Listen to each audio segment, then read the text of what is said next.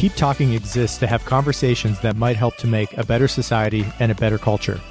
I believe that each guest has important information and stories to make public. This is the Keep Talking podcast. To support it, please take a second and subscribe to the show. It helps to make this content possible.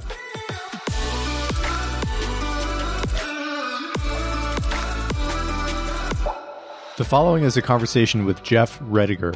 Jeff is an assistant professor of psychiatry at Harvard University and a medical director at McLean Southeast Adult Psychiatric Programs, who holds a Master of Divinity degree from Princeton Theological Seminary.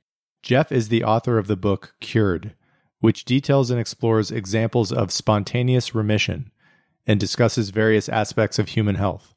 During our conversation, Jeff talks about what qualifies as a spontaneous remission what might be causing diseases that had been deemed incurable to disappear, and his four pillars of healing nutrition, healing your immune system, healing your stress response, and healing your identity and beliefs.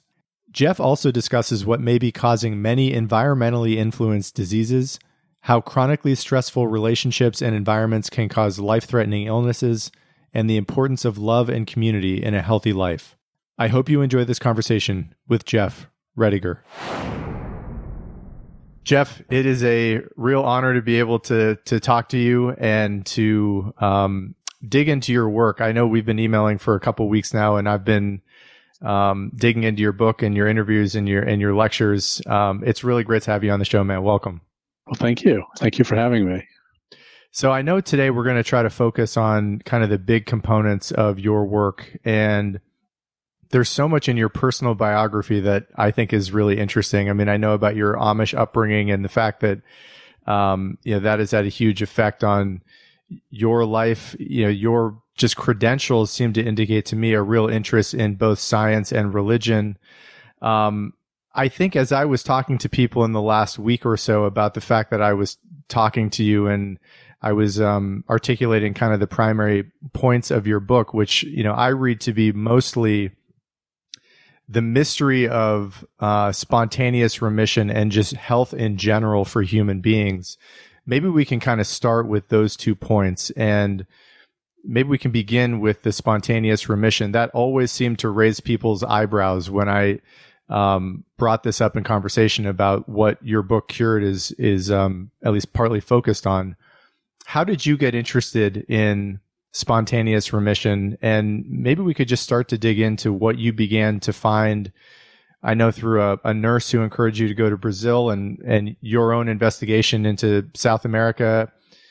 You can take that conversation and that, that question wherever you'd like to, but I, I'd love to, you know, document that story and, and share it. Yes, well, that's true. That one level of this story occurred shortly after I finished residency. I was a new young medical director at McLean Hospital and faculty member at Harvard. And and this nurse, uh, this oncology nurse from Mass General came to me in Boston and she wanted help explaining um, her pancreatic cancer diagnosis to her son. Um, and pancreatic cancer is a terrible diagnosis. It's one of the worst cancers. It usually has a short, brutish, painful end. Uh, by the time of diagnosis, it's usually spread quite a bit, and there's not a lot that can be done in terms of treatments. Uh, and so, uh, so we spoke about that with her son, and then she took off for a healing center, and then began writing me and calling me, saying that she was getting better. She couldn't believe it. She was starting to eat steak and salad again, and feeling a lot better. And she came back to the United States um, went back to this healing center with her children and continued to have this amazing trajectory. Uh, she was just giving up a lot of fears, becoming more vibrant and more alive. And and she thought that since I had this dual background in medicine and theology, that maybe I'd uh, want to look into it. And and I declined. I didn't think there was likely to be anything there that was uh, couldn't be explained by traditional um, science. Uh, but I owe a lot to Nikki, and she continued to be persistent. She began calling people around the country and um, suggesting they send their medical files to me. And so, as people contacted me, I um, f- continued to say no for a while. But then, as people were sending me these files, um, most of them I could explain from a traditional standpoint in medicine, but some of them I couldn't. And the long and the short of it is in 2003, I did begin to look into this. The first few years were confusing. Um, and so trying to figure out how to set up the the medical criteria to to really figure out what was going on here. Um, most of the time when you hear these stories, when you begin to uh, look into the medical evidence or you begin to ask for medical evidence, the stories begin to dissipate and disappear, and and it's um, it's complicated because every illness has its own trajectory, has its own kinds of proof, it has its own um, uh, trajectory in the sense that some medicine, some illnesses are fatal no matter what you do. Some illnesses are fatal unless they um, receive certain kinds of treatment like chemotherapy or radiation, and then they're highly responsive to treatment. Some are not responsive to chemotherapy or radiation, but are highly responsive to surgery. Other um, illnesses are uh, wax and wane, and a person may die with the illness, but not from the illness. So every illness is distinct in its own way, and a layperson's not going to know a lot of those things, and mm. and most doctors don't even know unless it's their specialty to know these things. And so to look into these illnesses and set up an unassailable set of criteria so that you have medical evidence for accurate diagnosis and clear evidence for recovery. Um, that's takes a lot of time to dig into that. So I set up three criteria. I, I, I said that in the first place, I wouldn't look at any illnesses that were not genuinely incurable from uh, the normal medical standpoint. Uh, that's the first criteria. The second tr- criteria was the person had to have clear evidence for accurate diagnosis and clear evidence for recovery. Needed to be indisputable evidence. And then number three, uh, no. Uh, no experimental medications or anything else that could potentially explain how they got better. So those three criteria over a number of years began to really separate out uh, truth from fiction, mm. um, truth from wishes or hopes that one's getting better, and um, and began to really create a path through this. Yeah, and I know this. You know, obviously, not everyone gets cured, not everybody recovers, but some do, and I think that, as you just articulated, it were the people that you wanted to focus on, and this must be the natural next question that you always get what did they do? What did what worked? How do you make sense of how some of these people recovered? And maybe if you could give some context to the the type of diseases that people were facing that you know myth, kind of mystified you and the medical community as to how they could have recovered from such an illness. Yeah, that's a good question. I mean, it was this this investigation over a period of 19 years so far has uh, personally and professionally changed the way I view so many things. It's been quite an upheaval in my own understanding of what it means to be a physician, how I was trained as a physician, why we don't look at these things in medicine, mm-hmm. uh, why we should, why we have a moral obligation to be looking into how people heal. Um, it's um, so, what's your question again? Your question, make sure I get this exactly. I guess maybe to focus that rambling question I just asked you is is to focus on um, how you make sense of how some of these people, in retrospect, given the the amount of research you did, how were they able to recover from? I know glioblastoma is one of them yeah. that you mentioned in the book. Is it is it still a mystery, or how do you tend to make sense of what what happened to them, how they recovered? Yes. So this is a new terrain to map that needs to be mapped by gathering medical evidence like this. It's astonishing. We don't study this kind of thing in medicine. It's not a one size fits all. It's not like you can just uh, take a certain set of steps that worked for one person and apply that to the next person and think that's going to take care of this. It's a personal journey. And even though there are the four pillars that I identified and write about in Cured, those pillars have to be adapted to the particularities of each person's life. Um, because, for example, just the whole business of nutrition, which is the first pillar, uh, it's not like you can just say, well, if you take this diet, that's going to do it. I think what happens is that all of us uh, grow up in the context of the Western diet, which is toxic at some level to the human body. And there's certain enzymes that just get worn out over time from yeah. trying to uh, metabolize foods that are not made for the body. And so you can't predict for each person which enzyme is going to break down and leave them un, unable to take care of a food in a healthy way. So, and there's just hundreds of thousands of enzymes in the body. And so which one of those break down is going to be different for different individuals. And so mm-hmm. to provide the healthy foods that help compensate for the challenges that have occurred over time, you have to start to really get to know what your body is saying to you. You have to start listening to the messages of the body so you begin creating just even the pathway of nutrition, something that works for you, even though that might be somewhat different from the other person. There are certain principles that one sees over and over and over again with these individuals, but again, it has to be tailored to your particular life. Yeah. And I'd love to, for you to speak about those principles. What what are the the general principles that are found in people who have these kind of miraculous, for lack of a better word, remission stories? The four pillars, as I outlined them in Cured, are number one, healing your relationship with nutrition. That's a very big topic uh, because there's so much confusion about nutrition, even among doctors and nutritionists and nurses. It's quite shocking. Mm-hmm. Um, I can tell you where I was sitting and exactly what was said during the very brief nutrition education that we got in medical school. and I can tell you that it was upside down and absolutely wrong. And I did not know that until I spent years listening to people who actually have evidence for getting better.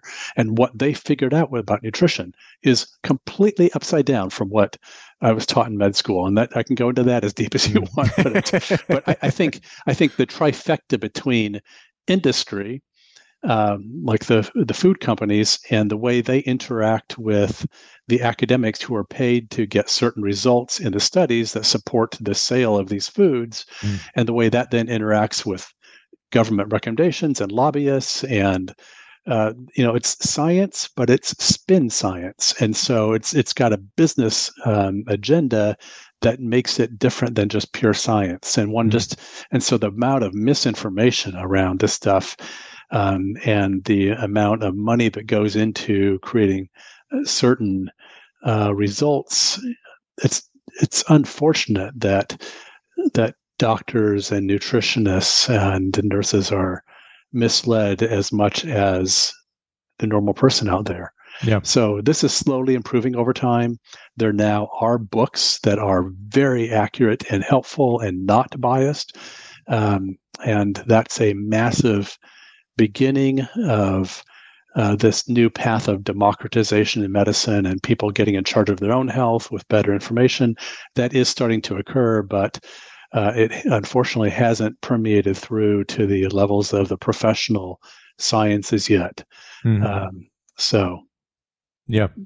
And so that's one pillar. The second pillar is healing your immune system. That's a very big topic as well. We can go into. There's the third pillar, healing your relationship with stress that's also a big topic. But then the fourth pillar is really the big one. This is where the money is. It's also the most abstract and difficult one to get your mind around. But this is where people sit up straight, they get a light in their eyes, and they want to make sure I really understand this piece of their recovery because this is why they're grateful in retrospect for the illness because it gave them a level of well-being and a quality of life and an experience of their own value that you just you can't buy you can't uh, make this stuff up. Um, and it's it's it's why people want to tell me their stories and why they're grateful for the illness. Yeah. And that's the it, healing of identity and false beliefs. I kept thinking about when I was reviewing your book and delving into your, you know, your research and your interviews and your lectures about, you know, all of these best-selling books that are kind of under the radar from mainstream universities, like the book "The Body Keeps the Score." Yeah. You know, Gabor Mate has a new book out called The Myth of Normal. I'm going to talk to his son in about a month That's about awesome. that book. And, you know, what I, I, believe what the, one of the primary points of the, of those, you know, pieces of literature and those two men are is that, you know, they, they take a, an approach to health that is holistic in totality you know the yes. totality of everything that goes into who you are what you eat who your relationships are with, what those relationships are like. You just went over the four pillars yourself of how you think um, how you think about those four different pillars and um, you know it might be helpful for people who have not yet read your book to learn about what some of these people did who who recovered you know brazil features pretty prominently and it seems like you, various people made fairly drastic bespoke um, changes in their life that led to massive alterations in their own illness. You know, sugar plays a, a big role, diet plays a big role. Um, what do you think? You know, I know you've been down there. What is what's the role that you think Brazil might be playing in these people and that environment and that approach to life uh, that seems to be having a, a pretty you know health giving entity and um, effect on human beings who go down there with some pretty serious illnesses. Yes, uh, and that was a life changing uh, exploration for me for sure. I really appreciate that you mentioned Bessel and Gabor. Um, yeah, and it's really relevant here because Bessel says, you know, the body keeps the score. Uh, the body tells the story if we have the ears to listen, and we should be helping people listen to the messages that their bodies are giving because an illness is a message to the body. It's saying that something is out of whack in your life, something is out of balance. And let's not just rush to only treat it with medication. Let's ask what the deeper message is here. 85 to 90% of illnesses are lifestyle illnesses and all the major killers heart disease, diabetes, lung disease, uh, cancer, autoimmune illness. These by and large are lifestyle illnesses and we used to think it's all genetic and once we map the genome it's going to begin to heal this stuff but that proved to not be true because genes can be turned on off by lifestyle mm. and so and then gabor you know says if you don't know how to say no your body will eventually say no for you i mean what a powerful message if you don't know how to say no your body will eventually say no for you our hospitals our clinics around the country are full of people who don't know their value in a way that they know they have to say no to a situation to focus on what's right for them. You can give your whole life away, your life energy, taking care of everyone else but yourself. Yeah. And that's massively costly. And the body begins to give messages after a while and then eventually breaks down. Yeah. So, so yes, um, Brazil was really uh, factored significantly for me in my early years of learning about this. Uh, and originally I thought, well, you know, these people are going down to these healing centers, they're changing their nutrition radically. This is uh, not completely vegetarian, but it's very healthy, um, local foods. Uh, it's not no processed foods virtually. It's all uh, lots of vegetables and fresh fruits and and it's got to be such a biochemical change for the body to not be getting you know just all the croissants and refined flours and the 154 pounds of annual sugar per year that the average american eats you know? I mean it's just uh, it's uh, massively different uh, and so i thought initially that might be playing a big role um, and I think that does play a role. But like you said, we're not just um, physical beings; we also are emotional and spiritual beings, and so we have to begin looking at the different aspects and levels of our being and paying attention to what each level needs. Yeah, um, you know, uh, you just mentioned this, and I, I think this is not, uh, you know, as a kid, I've mentioned this on this show before. I remember being taught about the food pyramid, which I know you have spoken about um, before in terms of the the amount of carbohydrates and um, you know flour based foods that cereals and breads that were a huge part of my own diet and my own upbringing. And never once did I think about linking what I was putting in my body with the psychological effect that it might have on my lethargy or my bad mood um, you know, of the four pillars that you talked about earlier, the one that you know you you said tends to kind of bring a spark to people's eyes is is related to their identity, and I have to think that might be related too to what we were just talking about with you know the the books by Gabor Mate and and Bessel. Um, the body keeps the score, and maybe we could focus on that a little bit because I think you know. You, I know, you know places like Brazil, in many ways, it seems to me, have a much deeper perspective on health in general than we tend to have in this country. given all of our scientific advancements and fancy tools, you know, they do seem to treat the mind and the body as it really is, which is one entity. Um, and maybe we could talk about identity and ways in which you know you have seen stories of people who for example exit a truly toxic work environment or a truly toxic personal relationship that may have been going on for decades and that is causing has caused chronic stress or some sort of chronic dis-ease in general in a person that has led to very likely some sort of reaction from the body. I know you talk about, you know, autoimmune diseases oftentimes as being uh, a component of that. And I've heard Gabor talk about ALS in many ways. Mm-hmm. In, you know, he, I had never heard this before I came across his literature that it's commonly understood by nurses who treat ALS patients that they're known as, you know, unless someone is exceedingly nice and ingratiating, there's no way that they have ALS. And his general point was that these are people in general, like Lou Gehrig himself, who have been giving and giving and giving and never really taking care of themselves their whole life. And it's his view that in many cases, the ALS is essentially the body coming back and being at war with your own, your own identity. Um, it's a long statement there, but I, would love for you to talk about the identity part in, in, terms of health and how that may be related to remissions that, that you've come across. Yes. Well, autoimmune means self attacking. And so the brilliant immune cells, which are so specialized, you get all these subtypes of immune cells that you have the the T cells, you have the B cells, you have all these uh, subtypes that are just so intelligent about going out and finding the pathogen or finding the invader or creating a strong, robust health, uh, immune system that can kick out problems or kick out the mutating cells that would become cancer if they're not detected and kicked out. So mm-hmm. it's a brilliant system. But when that system begins to break down and begin to attack the body that it was sworn to protect, that's called autoimmune. Mm-hmm. And most of the illnesses that are causing suffering and killing people are autoimmune. And so ALS, uh, Lou Gehrig's, or um, MS, um, diabetes is autoimmune. Um, most forms of heart disease are autoimmune. Most cancers are autoimmune. And that's a breakdown of the immune system that has become chronic inflammation attacking the body instead of helping you be vital and healthy.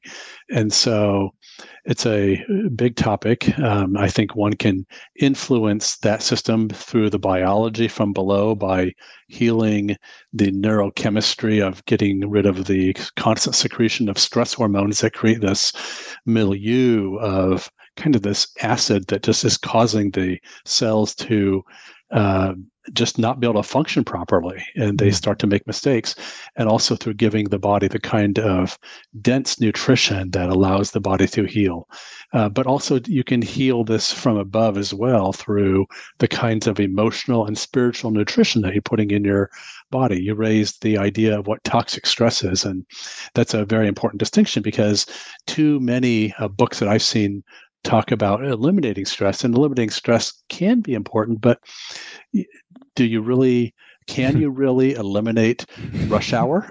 No. Can you eliminate all the stress that's involved with raising children or having a newborn or taking care of an aging parent or dealing with friends that just put you through the roof or a partner that puts you through the roof? No you can't and um, and, but there's a big difference between toxic stress and what we call eustress or growth yeah. stress, uh, challenge stress.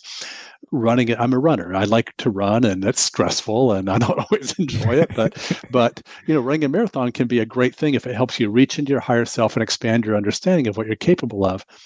That's really different than uh, than every day being bathed in a really high level of stress hormones that just eats at your body and your health uh, like coming home from work every day to an environment that just has the drip, drip, drip of comments that are negative and see you as if there's something wrong or not good enough about you, and that just wear down your capacity to experience the beauty and dignity and value of what you bring into the world, uh, or a work environment that uh, is more of the same, that just uh, doesn't um, have a climate that is life creating and built on what is right and valuable about you and that's that's toxic stress and so in that kind of situation a person has to either change their relationship with the stress, change the way we relate to it, or you need to find a way to leave that stress because mm.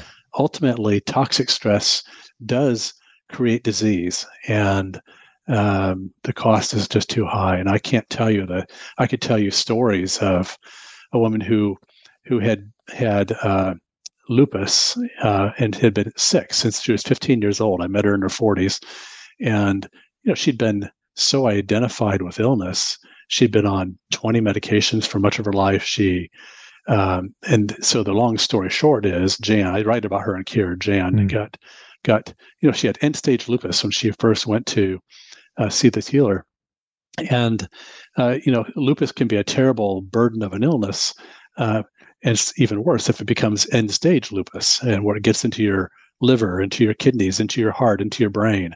That's where she was starting to have multiple organ shutdown and was close to death. Uh, when she went to this place, her doctor didn't think that she could go there safely and survive because he was concerned that she was a matter of weeks from death.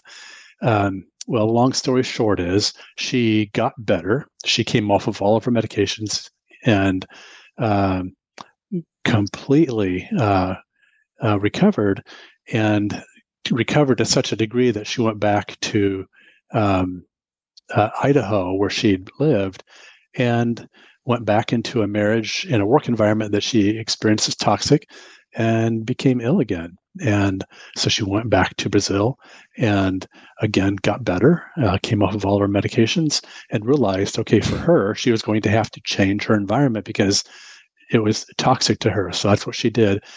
And she left those environments, got better, and stayed better and it's wild because she would go back to Idaho and walk down the street and see people that she had known since she was a teenager and they didn't recognize her. And when you see the photographs of before and after, it's just shocking mm. because she didn't look like the same person. And so so the fact that people didn't recognize her was a sign of how not only her health had changed, but how much her identity had changed, her way of carrying herself, her um, outlook, her way of being in the world. She was just a vibrant, healthy, happy, glowing lady when I met her. But boy, you look at these photos and you can see why, wow, this does not look like the same person. Yeah. So, um, so it was about healing a lot of things around her biology, but it was also about healing this deeper experience of her value and standing up for herself and setting boundaries around what she would tolerate or not tolerate and where she needed to say no. And mm to accept what was not her responsibility to fix or to keep running around as if this was her problem to fix someone else's issue. And so that, that for a mom, that can be a really big deal, or for a wife, or for a partner. Um, it's very hard to see clearly the toxic brew that if a fish doesn't know what wet is, it doesn't know anything else. And and she didn't know anything else in the early stages. And so to begin to recognize that she had value and the right to know her rights as a human being and to set limits and get a life where she could be healthy, that's a massive journey. And It's not just following the steps, it's about self discovery and waking up to one's own level of suffering, becoming aware that she was suffering far more than she had any idea about. Yeah, it's such a good point that if you're in that kind of water, you don't often know how unwell you are until mm. somehow you snap out of that. You know, a subject I know you bring up in your book quite a few times is the subject of love. And, you know, just as, as in my own life as an American, you know, in terms of health, I often thought of, well, I need to eat certain types of food. I need to, um, probably exercise a few times a week. I don't think we generally as a culture incorporate that that concept in health, you know, which comes through, you talk about the vagus nerve and how eh, communicating even in these little micro moments with people in your daily life, whether that's your, your partner or really even more just kind of acquaintances in your community can really boost your uh, you just mentioned this about this woman your your vitality and general look about yourself and this is a podcast episode I hope to be doing in the next few months with the author of the Blue Zone book, which g- delves into people who disproportionately live in areas of, of the world where there are centenarians, people living past 100. And again, like I, I had to think about that concept in reading your book in the sense that one of the primary components in these areas seems to be community mm. and people who feel connected to other people. And there are nutrients, just like there are nutrients in a great salad of having wonderful relationships. And if you don't have that in your life whatsoever, you can wilt and you can, you can really suffer.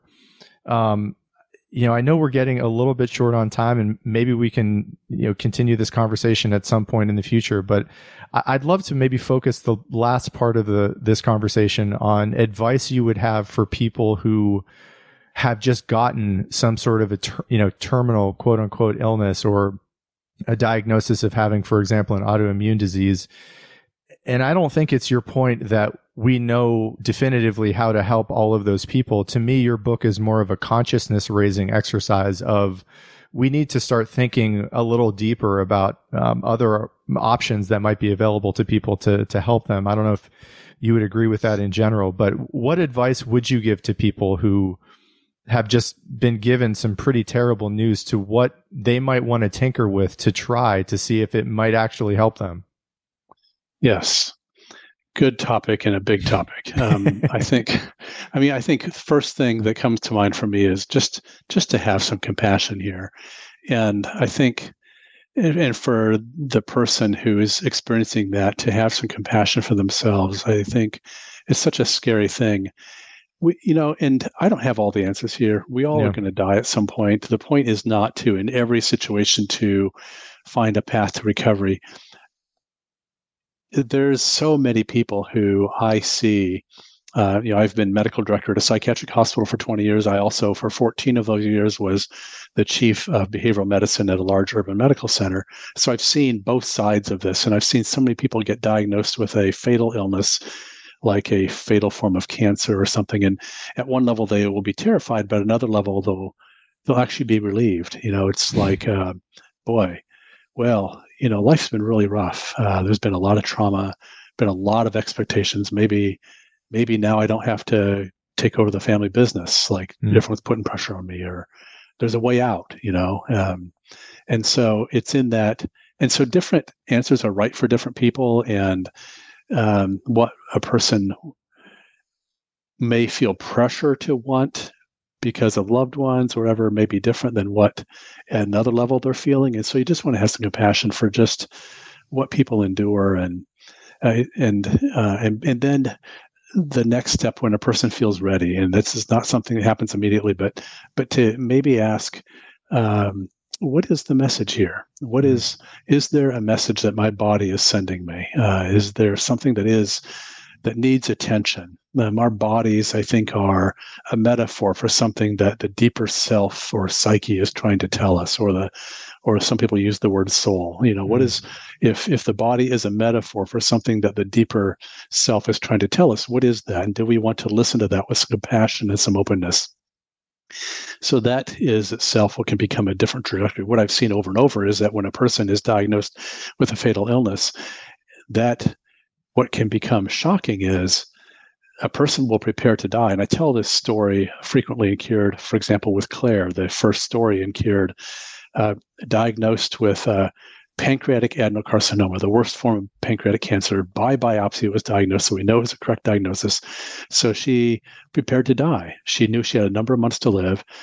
And it was in the context of preparing to die and wanting to finish well um, and wanting to focus on spending time with loved ones during the brief time that she had left uh, that uh, a new life began to grow in her. Uh, she gave up this false self. Uh, she let go of the need to please others. Mm. She the need to please others who'd been very critical of her and that she never felt good enough in terms of pleasing. And and so in that that release of this old self that was always trying to please others and run around and be good enough and giving rise to a more authentic version of her where she was uh, wanting to just simply enjoy those that she cared about and finish well and forgive those that um, she harbored some uh, difficult feelings for. That began to increase her vitality, and um, then time began to go by. And so sometimes, even though she was preparing to die, uh, because she became more authentic in the life she was living, uh, it began to change this trajectory for her. And then so she was diagnosed by biopsy in 2008. She had a CT scan uh, for unrelated reasons uh, in 2013, and her cancer was gone. And at that point, she'd far outlived any um, conceivable explanation by her doctors. And so I tell her story about how that continued to unfold for her, and it's it's very humbling and heart touching, heart opening for me to hear these stories and the emotion that's associated with them and and what it means to die to a less authentic version of who we are so that we mm-hmm. can experience the dignity and value of who we are and know that we're worth it that there's something an unrepeatable goodness and value that every one of us brings into the world that when we can experience that it's it's quite shocking what can happen sometimes. Yeah. You used the word psyche earlier, and I, I, just have to sneak in one one last comment and question for you. You know, I, I think one of my favorite interviews I've done on this show is with Jim Hollis, who's one of the world's leading Jungian psychoanalyst who oh, talks yeah. a lot about these exact points of honoring something very deep. And in my mind, you know, there's a lot of overlap with the two of you because it's my view that so many people in our culture are desperate for something deeper. And in the wake of people losing religion, people are trying to find how to connect to something deep in themselves. And one of the questions he often asks his patients with depression is, why has this come? Um, maybe if we could close on this of how you think about, you know, with the patients you've mentioned during this conversation and others about how people can begin to, you know, perhaps honor something in themselves a bit more in in our culture and and resist um, the need to be perpetually a people pleaser and to always go along with the crowd. I'd love to maybe get some closing comments from you about some wisdom related to that for, yeah. for your patients. Yeah, you know, I think you raised the the idea that we all need community, and boy, if there's one thing you don't uh, learn as a doctor or a psychiatrist, uh, what you learn is how lonely people are, how yeah. isolated people are, how often we use distractions, whether it's food or alcohol or drugs or overwork or sex mm-hmm. or so many things as a way to fill this void of not not having authentic connections with ourselves and others. And I think mm. I think there's something in the deeper psyche that doesn't rest until it experiences unconditional love. Mm. I think that we scan the environment all the time, looking to experience that, and ultimately that has to come from within in terms mm. of experiencing our value and building a life on that. But also we need that in our relationships as well to feel seen and valued and and cared for so that we don't need to fill the void with things that don't work. Yeah. Um, and I, I, so I think what is it? What is a practice?